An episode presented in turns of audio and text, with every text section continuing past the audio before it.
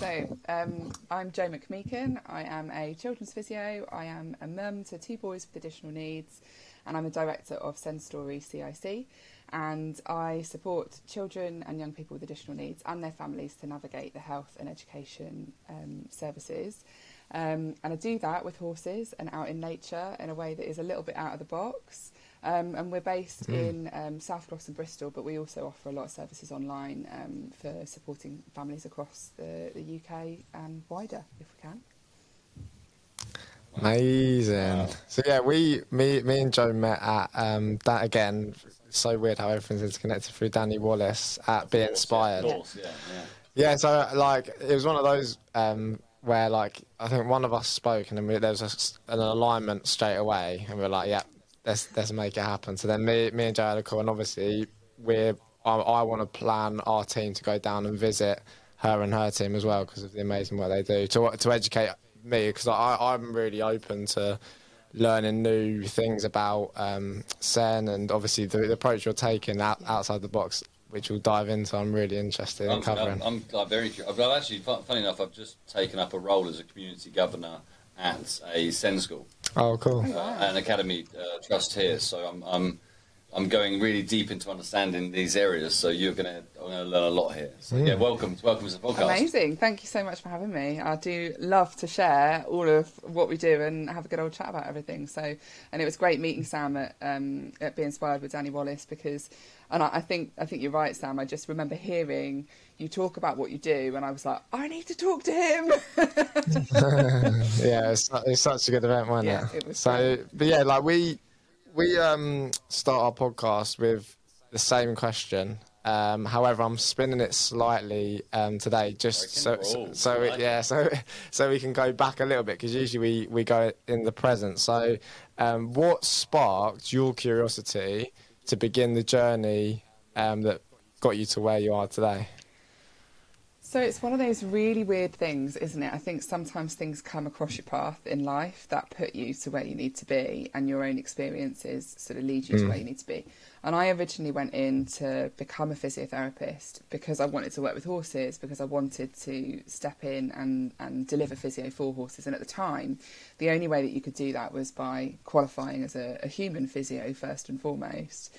Um, so that sort of put me on the path to physiotherapy and I realised how much of a passion I had for it as I started to study and, and um, work. I knew I wanted to work with children and young people as well, so kind of combined the two of those things. And then um, as things moved forward, I, I, stepped in to do more training uh, to deliver physiotherapy on horseback and through um, with something called hippotherapy fascinating thing to, to do, and it, it's it's really changed my approach to practice mm. massively. Um, but on a personal level, um, I've got two boys who are seven and ten now.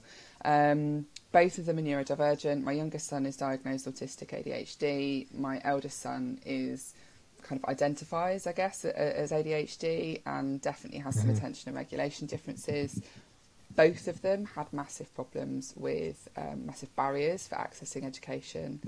Um, my youngest son, in particular, experienced a lot of anxiety going into school, had some real difficulties with um, with attending his mainstream school, but was incredibly bright and just didn't quite fit into this box of education being delivered in a way that, you know, where he had to sit down and he had to focus on certain things that were outside of his interest, his mm. motivations, etc. Um, and so we kind of embarked on this personal journey for uh, as a certain family, as a, a, family of children with additional needs. And um, in September 2021, Arthur, my youngest, came out of school um, whilst he was waiting for his EHCP because he just couldn't attend any longer. His mental health was in absolute crisis and our own experiences as a family led us to sort of expand what we were doing and the way that we were doing things. Um, I embarked for the first time on the EHCP journey as a family uh, uh, um, rather mm. than as a professional. Um, and so all of that stuff, I guess, sparked a real curiosity in bringing all of those things together in a way that I could see worked for him. Equine therapy was the only thing that he could access at a time when he was otherwise in complete crisis because it was outdoors, because it was free flow, because nothing else was needed from him in terms of conversation and demand, other than that just basic interaction of being with horses. So. Um, that sort of put everything on this path for creating the CIC and bringing everything together, I suppose. And it's just one of those strange life journeys, I guess, that has put us to where we are now. So, yeah. Amazing. Nice. Yeah, and, and and what a, what a choice of a vehicle as a CIC. You know, with, uh, uh, as a fellow CIC, I think it's uh, it's a perfect model for opportunities like this. Yeah. So it's a perfect kind of structure of a business that, that enables you to generate your revenue, do do what you do as a business, but also um, make it very clear why you exist in the market. And so, how did you come across that as a model? Did you get some advice around that? Or? Um, yeah, yeah. So I, I actually ended up having some um, some mentoring with a brilliant um, colleague of mine, who bizarrely enough I met through Danny Wallace. Oh, really? of course. Danny Wallace is know. the epicenter of the That's it. Got a lot to answer for, I tell you, in terms of making connections. It's yeah, for sure. But um, yeah, so we began to explore it as a model because I knew that um, a lot of what we were doing from a therapy point of view, from a private therapy point of view, and from an NHS therapy point of view, actually remained quite inaccessible for a lot of families, both from a financial perspective. Um, but uh, we wanted to be able to expand what we did, and to be able to do that, we knew that we needed to kind of change the model of what we were doing. And we also wanted to bring lived experience into that even more. So, my own lived experience as a SEN parent is one thing, but everybody's journey and everybody's experience around kind of navigating the health and education systems is quite different. So, we wanted to be able to open up to have advisory boards and panels on and, and people from different backgrounds that meant that we could have a greater touch to, to people um, who we could support because we'd kind of come from this realm of supporting children and young people with physical needs and sensory needs, and then moving more into understanding more about neurodivergence as well and neurodiversity. Um, and mental health has come into that really broadly as well as we've kind of done more with the CIC. So, yeah, it was definitely about increasing our reach and increasing our accessibility alongside what we were already doing, really. So, it's been a great model for us. Nice. No, that's great. Yeah. No, yeah, I get it. I completely get it. So, so what's the what's the vision for the CIC? What is, what is the vision for it uh, in the long term? So the vision in the long term is that we are able to expand what we do, not just in our face-to-face services, but with um, looking in a much broader way at being able to support and mandate change for the education systems as well. So that we're looking at um, really making both therapy, leisure, and learning accessible for all children and young people, regardless of their needs and regardless of their life experiences. So, at the basis of that, the vision is around equality for access to health and education services, essentially, for all. Sounds like worth. Well, that's a worthwhile cause and vision to focus your energy on. That must, uh, you know, fuel your obsession. Uh, yeah, just just a bit. I think um, I definitely I have a brilliant team around me who, who do rein me in. If I pick up a voice note every now and again and go, "Hey guys, I've got this great idea. I think this is what we need to do," and they go, "All right, can we just get this one thing done first, please?" Yeah, yeah. That sound like That's, you, doesn't yeah, that you need you need that though. You need the visionaries and the people to, because that's what drives the team team forward as well. Because I, I did obviously from looking um, deep, deeper into what you guys do, like one thing I was inspired by is it's not transactional. Yeah. So like not not just in your approach with the young people that you do, but like you want to create systemic change. Yeah. Um, so like one of the questions that I've I've got for you is one around access to, to education, but two, the education system itself currently within schools. What what one thing do you think needs to change more than anything? Culture, and I know that's big, but I think it's fundamental. So. Um, I, I released a book last year actually um, called Equipping Send Children for Life, and there's a chapter in there called Inclusion is a Culture, Not a Policy. Um, and it, it really, for me, underpins everything that we need to change about our education system because um, we think of inclusion as being this tick box exercise that we need for education. You know, we must be inclusive with what we do. But the way that we approach inclusion in education at the moment is that we train a very small handful of staff up on um, a very basic level of inclusion and understanding about a basic level of need. But the real beautiful thing about inclusion is is inclusion is for everybody. If we create more inclusive practices and all of the research behind inclusion tells us that it's about um, a belief system. It's about having a belief in doing more and expanding what we do and in being able to reflect in a way that sometimes is quite uncomfortable, that knowing that mm. you only know what you do know and you don't know what you don't know. So being open enough to realise that there are always things that we can change. And no matter how long I'm in this game, from a, a, healthcare perspective and as a SEND parent, there's always more for me to learn. There's always more for me to be um, open minded to, to understanding. And I think that starts with um, understanding our own experiences of diversity because neurodiversity exists in all of us. We all have diverse brains, we all have diverse ways of thinking, learning, and approaching things. Um, and if we can get a little bit of relatability in our own level of diversity and what works for us in our ways of learning things, um, you know, what environments do we need? Do we need the radio on in the background a little bit? Do we struggle with conversation? Do we struggle with um, bright lights? Do we need to be sat uh, with uh, without doing too much work from a physical point of view, or do you need to seek movement? Do you need like a wobble cushion under your bottom when you're sat? Do you need to stand? Do you voice note things better?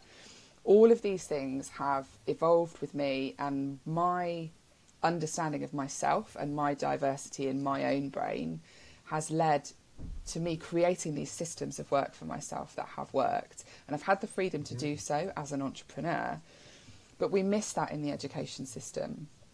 And um, our teaching staff have such minimal access to understanding the level of diversity around learning approaches in their own classrooms.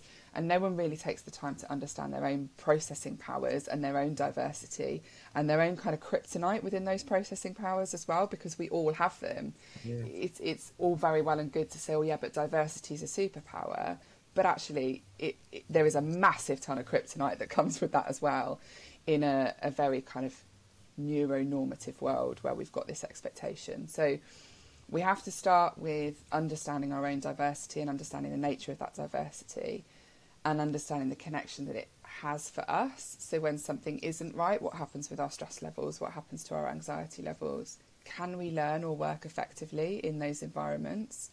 And the answer is no, because there's such a solid connection between those things and our mental health well-being, our concentration and our attention to stuff. So, beginning with a greater level of understanding that has to come through training, and then moving into understanding how we can adapt what we do in our classrooms to make it um, more inclusive. But we can't get to the how you adapt it. It's not prescriptive unless you understand what you're seeing and how you're how you're seeing it. And that I think opens up our mm. minds to a better culture of inclusion within schools and education systems and a better understanding about how we can use things like um, movement and play and different surfaces and less kind of conformity to be sitting at desks and doing things in a particular way and box ticking and we really need to be making our assessment processes in school more accessible um, for many more children and young people too. So it, it is completely about changing the culture that sits behind the education system because it's about people. It's not about assessments and scores, and achievement is going to look different for everybody. Mm, so culture. Now, lived experience you mentioned there. Mm. That so if you look at the root, so the root of that, how could the decision makers, the lack of lived experience is the core of that, is it? And like, I think um, another CIC, which I think I mentioned on the last series. Um, Darren Murinas. Mm-hmm. Uh, expert citizens. Um, I'll, I'll, you need to connect. You'll, you'll, meet at a future event, no doubt. Um, they they build a whole CIC around. They're called expert citizens, and that's the, what they do is they basically you know, they focus more on homelessness, which is their kind of focus, but they work with economic development teams in the area and say, right, well, if you want to understand what homeless people need, you better ask them. you better, you actually better engage with them and, and creating that. So, is that something that we can do? Do you think as communities, whilst we're waiting, of course, for things to change? And uh, you know, I, I'm always inspired to meet other CICs like you because I know that we collectively can do that. Yeah. Um, but is there an opportunity, do you think, for communities to find that lived experience and get get themselves involved in the conversation at the very start? Yeah, I absolutely think so, and, and I think, I think again, if we come to that with open intention and the the intention to learn from that process and be open to the fact that we need to make change, drawing from different people's lived experience means that you're going to make things as accessible and inclusive as possible.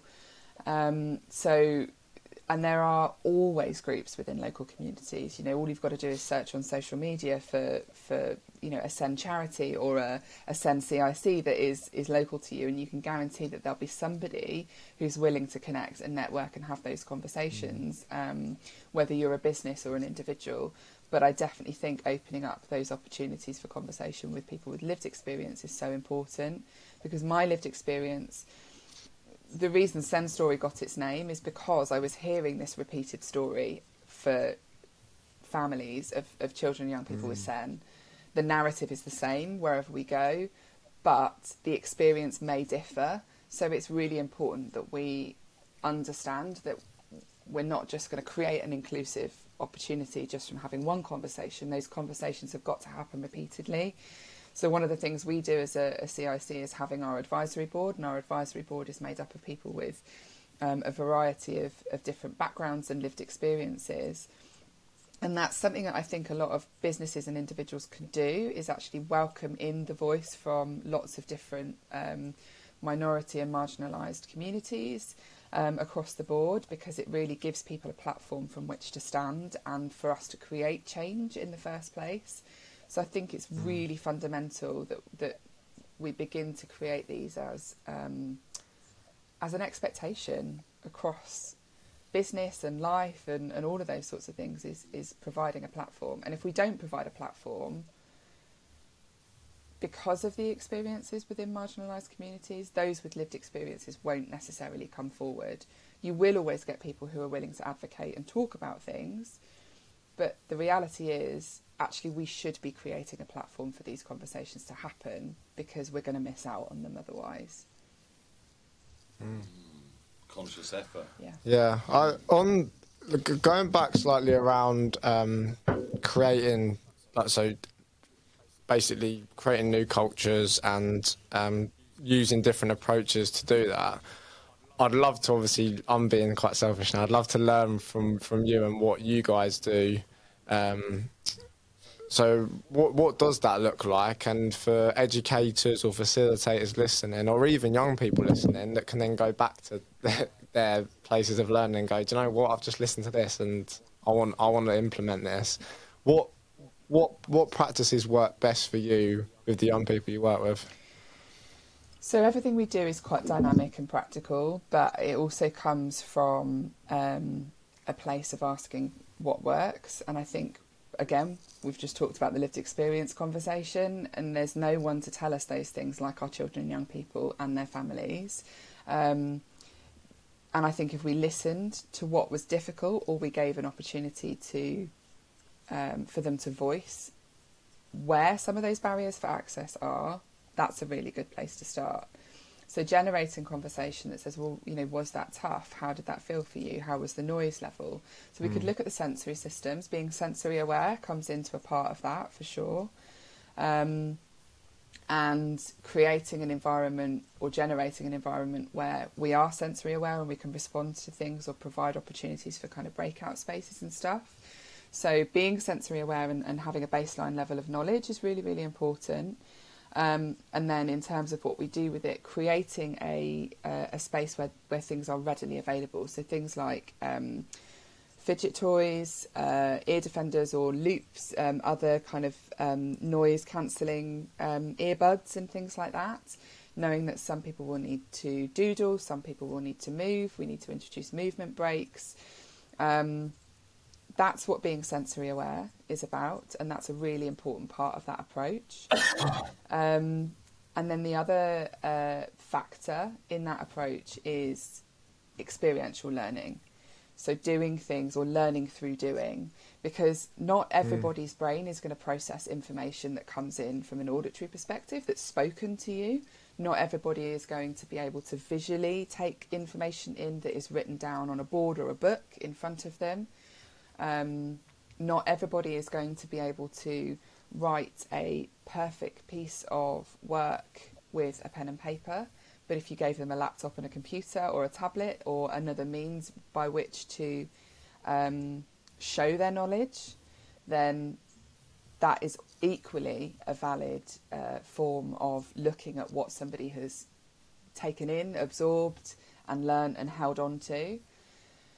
Um, but changing the way that we use our classrooms, so the introduction of things like standing desks, for example, is brilliant. Having different corners of the room where things can can happen. So some kids might sit on a beanbag. We, you know, we do things in a way that is very free flow and very um, delivered through experience cool. and movement. With that kind yeah, of yeah, I wanna, I wanna, I wanna go. yeah, come, come. but what's what's really interesting, Jo, is that like, so having before I moved into the CIC world, before I was doing this, I was building businesses and you know employed about 150 people in the last kind of seven eight years in my own businesses and when you get when you're taking talent in, everything in the work environment is about learning through doing. Yeah. So so it doesn't even match the economy anyway. So the traditional education system isn't doesn't match what we do when we get them here anyway. So mm-hmm. it, it just seems it's so bizarre to me. Like we all know that this is it's ridiculous that you have to exist as, a, as an organisation in, in the best sense. Like I'm so happy you do, but it is ridiculous, isn't it? Does it, does it how do you how do you manage that anger and, and frustration that you, you must have felt during times where you try to make change and you just get hit by wall by wall? I'm just curious about how you personally manage to those feelings because I get it and I feel it. Mm. So I I am a really solution focused person, and one of our uh, kind of um, what, like the limited companies strapline is that more is always possible. Um, and and there's a reason for that because I try and stay really solution focused, and there are times where I have to kind of sit down and map things out and, and navigate my my way through things. But there are equally times where I have just sat and cried into my cereal, you know, because particularly yeah. as a as a parent, you know, to have both of my ch- children have experienced such significant challenges with mental health as a result of those barriers for access to education has been heartbreaking and soul destroying because we also then build this picture of kids being their needs and not their not the people that they are essentially. And both of my kids lost who they were through the process of being in the education system. They completely lost their spark. They they lost their motivation for learning. Both of them had such a thirst for learning. Um, and it it does feel hard being a, a, lone voice, I think, sometimes as a parent, as an individual. Um, but my experiences in work from a professional point of view as a as a physiotherapist I've done I do a lot of um, clinical negligence work and a lot of medico legal work where we're able to work collaboratively as teams a lot more than we would do perhaps with some of the restraints and resources within some of our NHS services, etc. Through the work that I've done in my private practice, I've learned that actually there's always a solution somewhere.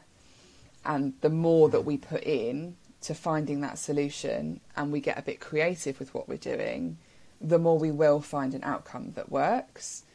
Um, and we might have to fight to get there and it might be a slog and it might be difficult and you might need to pull a few different people into that toolkit that you build for yourself. Um, you know it might not just be a, a, th- a, band of therapists for example. You might also need an advocate or you know somebody who's who's sat on your side to be able to push things forward with a level of knowledge. But if we do work collaboratively and you do have your eyes on the prize, on that end point that you get to, you can have your days where things are really frustrating. But it's really about, for me personally, fueling that and channeling that into a place where we can create change because otherwise that anger is pretty pointless. Our journey has been pretty pointless if we don't do something for it, not just for ourselves, but also know that we've gotten to where we are because I can advocate for my kids, because I have the professional experience and knowledge.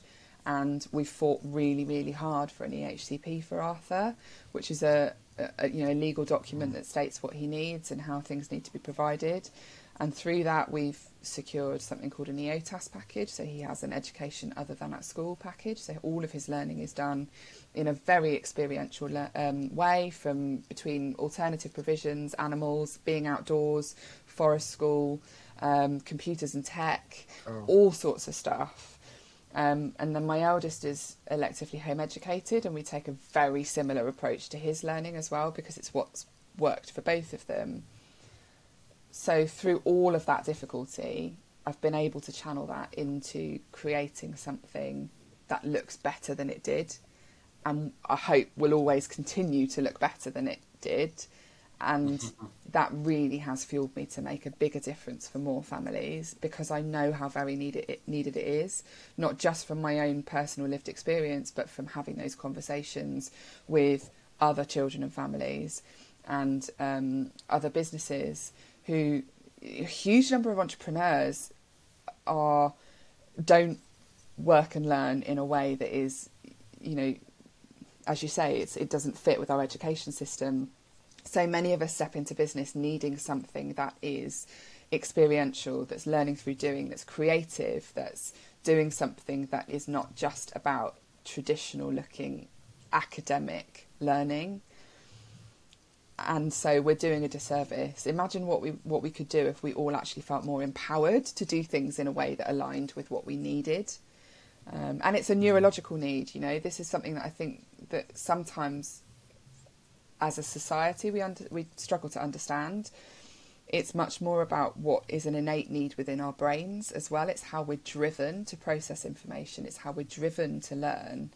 Um, it's all it's not a coincidence. It is all about how we tick neurologically. We can't change that. So, mm.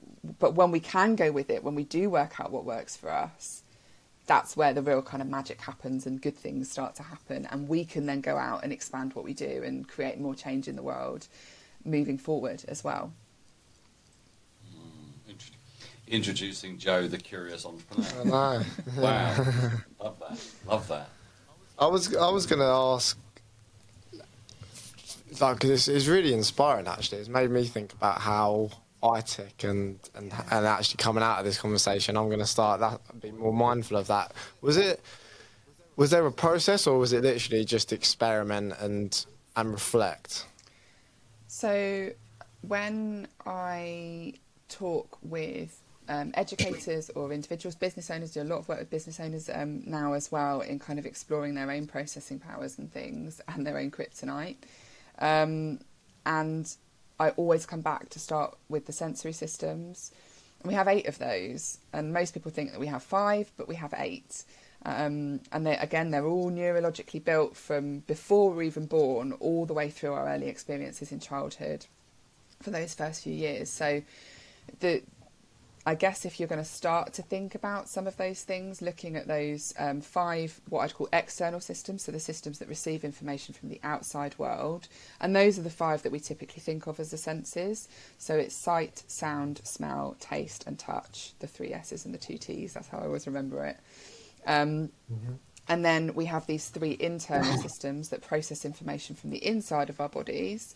Um, and those uh, are our vestibular system, so that's the one that interprets or seeks or avoids movement.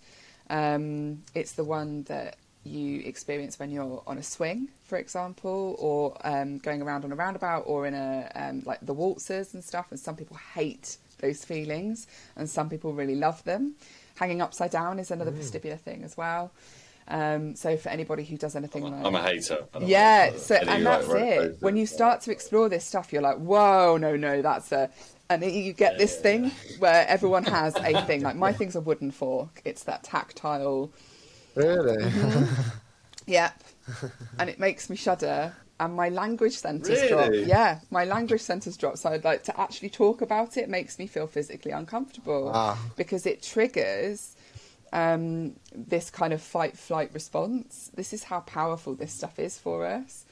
So that's my thing, but everybody has a thing, and that thing will be the, the one that makes you go as you start to think about it, and you have a little shudder and a little like, oh no, can't think about that.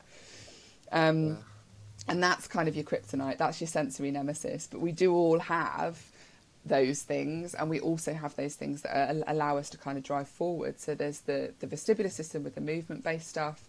There's the body awareness, proprioception stuff as well. So some people, this is where stuff like the weighted blankets come in as well. You've got that that you know a lot of people have weighted blankets and things that they'll tuck themselves up under in the evening for a bit of relaxation and calm.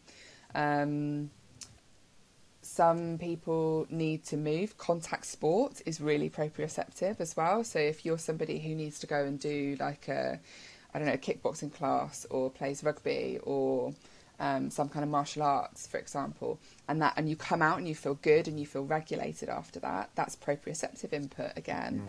Um, being on a beanbag that wraps around you and being able to concentrate in that time because you've got that kind of pressure and feedback into your body is also proprioceptive. And then we have the interoceptive system, which is our internal system or our internal ability to understand uh, our feelings for things like hunger, thirst, emotions, needing to go to the loo, for example, as well. And pain comes into that. So um, some of us will not be able to concentrate. This is me. If you are hungry, for example, like I need to be regulated enough with food and drink to be able to concentrate on something. Um, but some other people will go for ages without needing something because they've got a low threshold for those sorts of things. So, looking at all of those eight parts of the sensory systems and starting to think about, well, what is it that I like? What is it that I don't like? When I'm going to sit down and I'm going to be at my absolutely most productive, what has happened for my body and my mind and my environment to be able to let that happen? And when we start to understand that about ourselves, you can start creating these environments, but you can also start forgiving yourself for those times where your productivity does dip as well.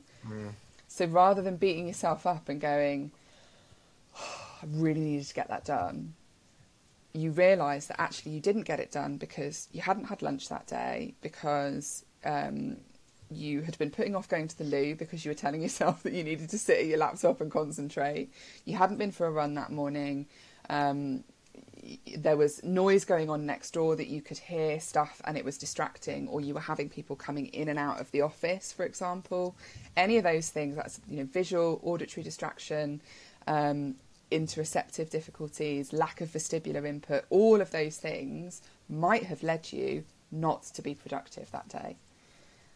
And that's okay because that's about what your brain needs. And it really didn't need that environment that you'd created for yourself in that moment.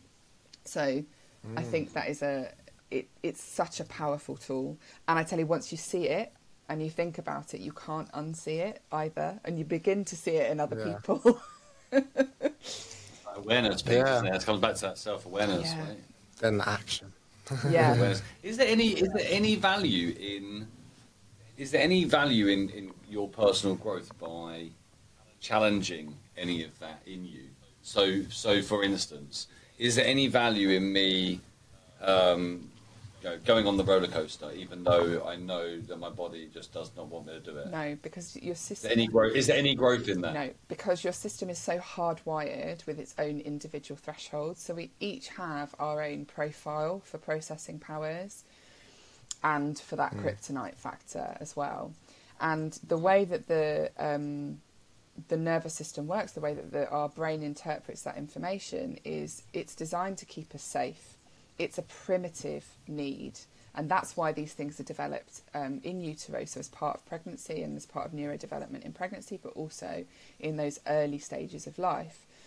Um, and they're really heavily linked into things like um, attachment and early experiences around emotions and trauma and things as well. So we, not always, they develop they develop as part of normal neurodevelopment anyway, but they can be heavily influenced by those things as well.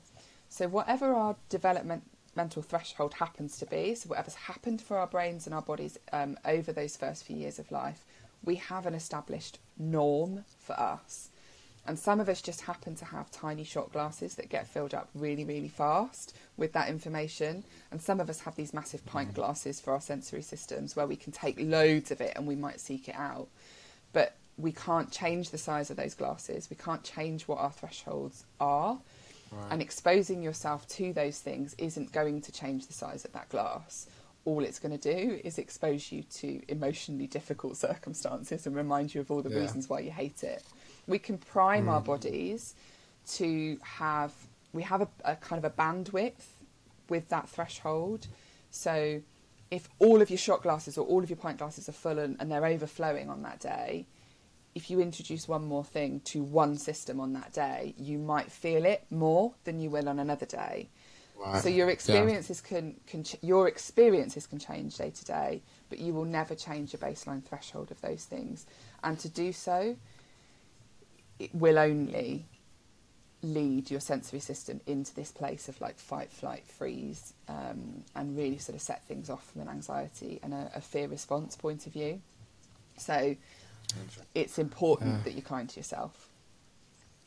That is crazy. That was a very good question, I must thanks. admit. Yeah, yeah, it was good. Oh, um, on, on that, I know you said about previously how actually it's even from birth these these systems are like have a, have an impact.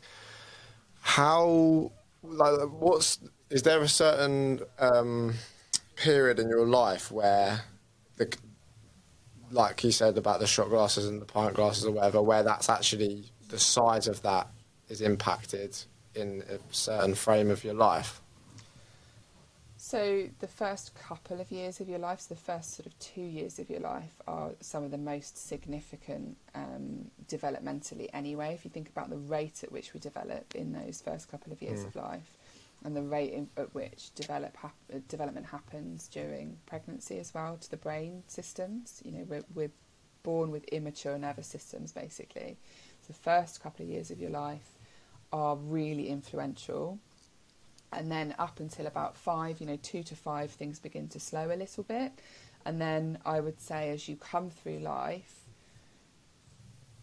probably from, from that school age onwards, you're fairly well set but there are things that can still continue to influence your systems over that time into um, full kind of neurodevelopment that that will will probably slow by the time you get to sort of secondary school age and, and into your teenage years for sure. Mm. But certainly that naught to five stage is the most influential and by then you're fairly well established for most of your sensory systems.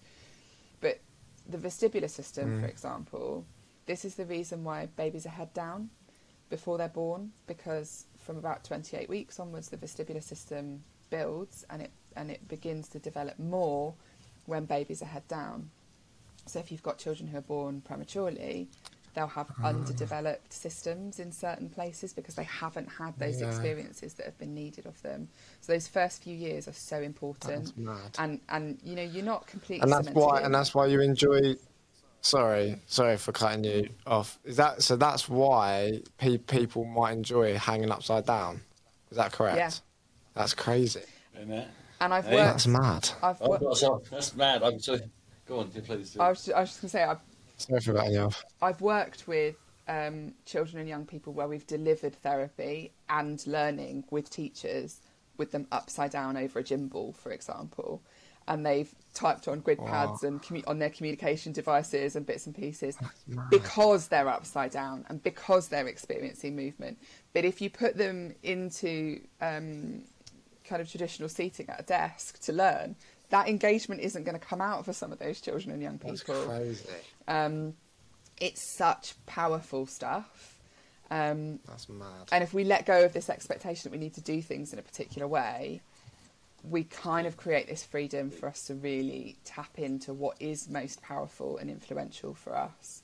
If you if you could see team meetings for us, honestly, we're all quite we're all quite neurodiverse individuals, So you know you can guarantee. Just to see it now, like you got someone on the beanbag, someone hanging up. On It is. Someone hanging upside down on the beanbag. someone walking up and down, someone bouncing around, someone with some putty in their hand. I love that, right? I love that.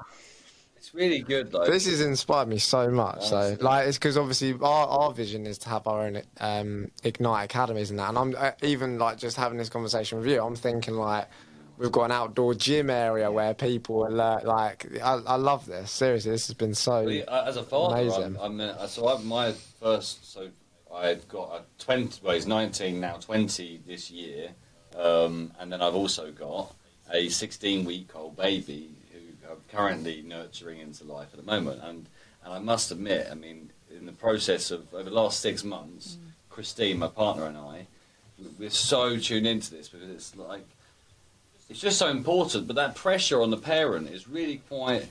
Now we know this, so, so with this awareness, I feel like uh, it is really inspiring. I love it, but it's also like really like wild. That's just Yeah. we need to talk more. We just need to talk more, and there needs to be more community around. Because all the stuff, honestly, the stuff that we get told about by the systems that exist, like the standard stuff, because we don't really, because we're both entrepreneurs, both my partner and I. Um, like you, very kind of where's the solution? Where are the opportunities? Like we're always like open to new things, but you don't find it in the existing system. You need to engage with content like this to understand it. So I'm hoping people will get inspired by some of what you've shared uh, there. Yeah, I I'm hope so. Massively, like. I'm like, massively. And if you think, Seriously, like this. out, out, out of all the. Go on, sorry. I was just going to say that if you think about all of the things that you do, Alex, for your little one now, everything that you do comes back to nurturing those nervous system responses and tho- those sensory system responses and development. So, what do we do with little ones? We rock them, we bounce them, we sing to them, we soothe them, we put our faces up against theirs, we hold them, we cuddle them, and, and we play with them. And all of those things are enriching the sensory system. And when we do things when they're upset, the things that we do to calm them come completely back to those primitive responses within the nervous systems. They completely come back to that rocking and swinging movement, to that being calm, regulating everything, because children and young people need co regulation. So, this concept of self regulation only comes after we've had really secure co regulation. And for some of us, we mm. need co regulation. We need support from somebody else or something else to regulate our systems before we can regulate ourselves. And for anybody who doesn't learn in a traditional way, you can bet your bottom dollar that creating those environments for them to come up with ideas and be creative and focus on what they need to focus on, that tapping into all of this stuff is so important. Imagine like the Google offices. I don't know if you've ever seen like the Google offices and a couple of other places, Yeah. and it just looks like a playground, doesn't it?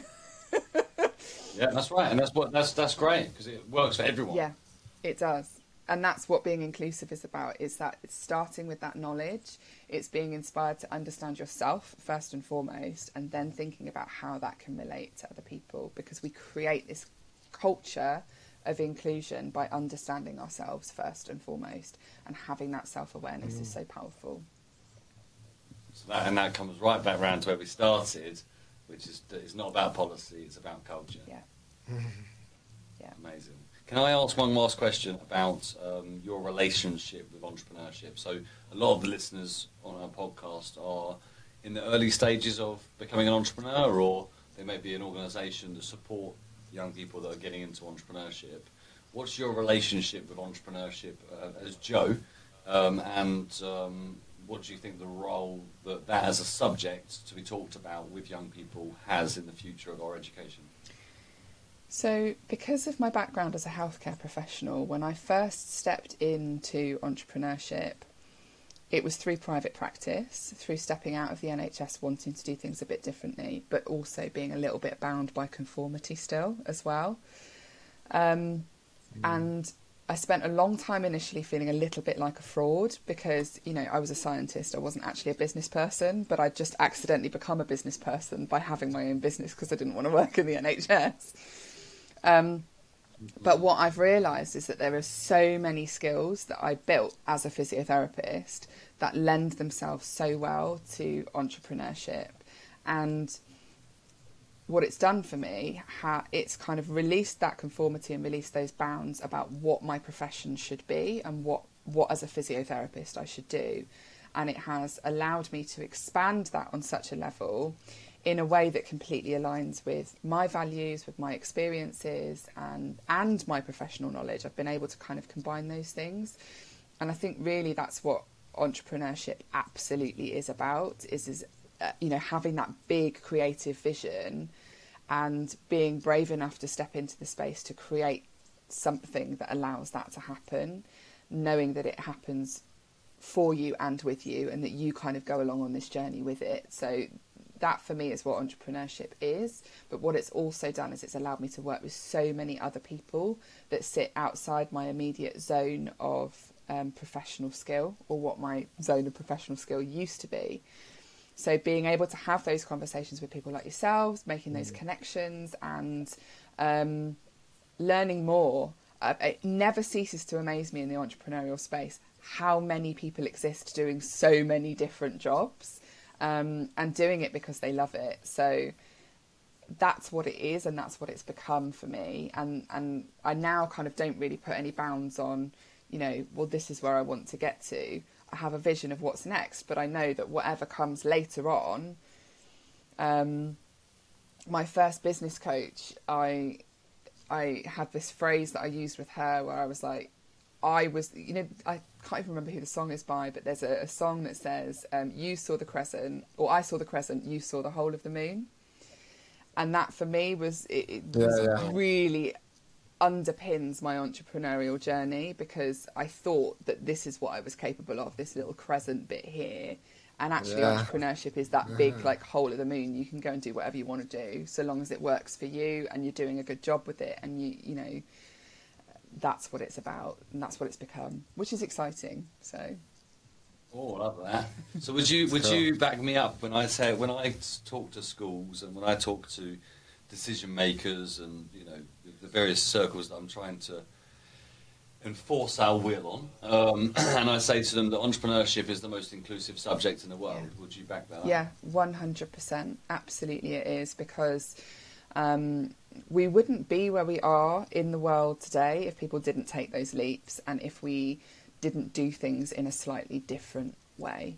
If we look at like the ultimate entrepreneurs like Richard Branson. Richard Branson is, is neurodiverse, he's dyslexic, he's there were challenges for him within the education system and yet he discovered mm. entrepreneurship. And imagine if we could tap into those skills and experiences and possibilities with more of our children and young people in school. I think it is. I think that's a spot on statement for sure.